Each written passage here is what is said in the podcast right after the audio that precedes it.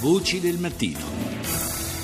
Il brano tradotto è come salvare una vita. Adesso di salvare eh, vite vi vogliamo parlare e lo vogliamo fare raccontandovi quasi una fiaba, una favola contemporanea, la storia di Tajil, che è un bambino somalo sbarcato a Lampedusa con la sua mamma e un piccolo Pinocchio di legno.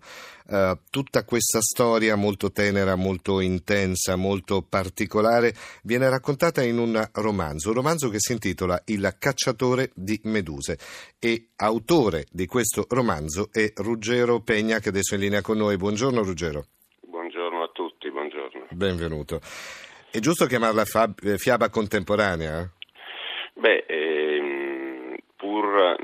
contesto drammatico che, che spesso, come eh, assistiamo ogni giorno, Uh, socia in tragedia il fatto che attraverso la sofferenza poi il finale sia un, un bel finale positivo da romanzo sì. ovviamente ci può fare anche eh, può attribuire questa definizione a tutta questa storia chiaramente è um, un modo per far parlare, far parlare eh, queste persone, questi uomini che spesso vediamo tutti accalcati su questi barconi, eh, vediamo in servizi giornalistici in una chiave quasi documentaristica, però la loro voce, il loro animo, la normalità della loro vita, la poesia, tutto ciò che appartiene ad un uomo, in, questo romanzo escono fuori, per cui è il loro punto di vista, è il raccontare tutta questa avventura, chiamiamola così, sì, perché sì, poi sì, agli occhi di un bambino, agli occhi di un bambino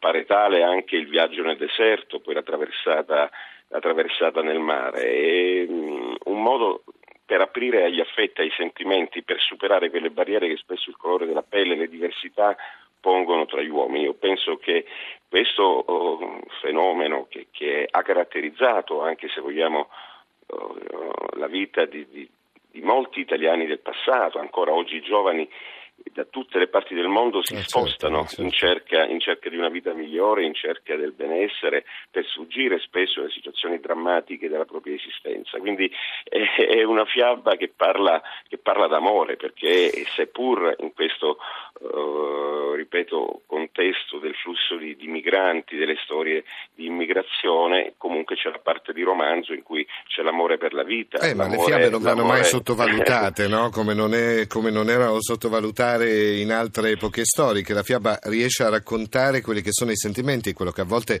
la uh, dura cronaca non riesce a fare, perché è giustissimo quello che dici. Beh, abbiamo, uh, abbiamo volte... dovuto attendere le, le, immagini di un bimbo eh, in, sì. in, riva al mare per uh, commuoverci davvero, per forse per un attimo comprendere co- cosa sia per, per tanta gente.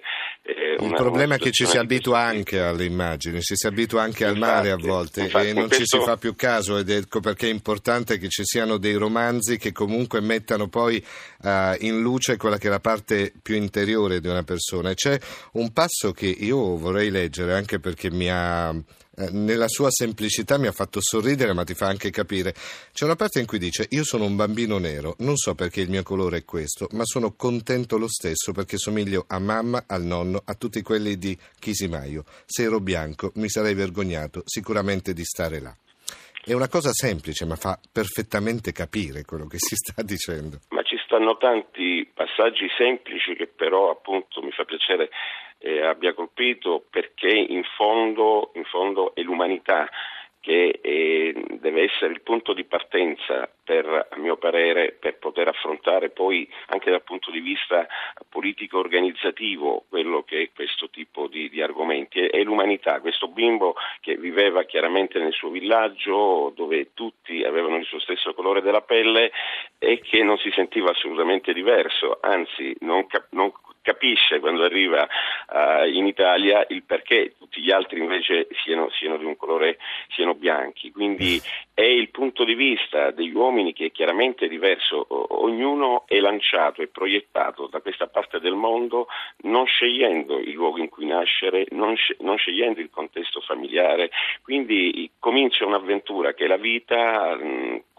gap spesso o anche magari con un valore aggiunto, ma che parte anche dal contesto in cui si nasce. Nessuno di noi ha scelto, ha scelto do, dove nascere. E, il colore poi, della pelle che vuole, che, che, che c'ha, insomma, della, certo, il colore colore della sono, pelle, tutte le caratteristiche. Certo, indubbiamente. Eh beh, per chi ha fede magari ci sarà un, un, un disegno oh, dietro, per chi non lo ha è fatalità e caso, è chiaro che però da quel, mo- da quel momento sì, si sì, parte sì. e ognuno penso oh, che abbia eh, diritto a, sperare di migliorare le proprie condizioni di vita, a fuggire non solo dalle guerre, io credo che sia anche una guerra quella della fame, della, mm, delle malattie, di, di certe situazioni in cui purtroppo oh, bambini, adulti si trovano, si trovano a vivere a causa di tante problematiche che magari sarebbe veramente lungo affrontare. Il libro non vuole affrontare eh, aspetti sociopolitici, ma offre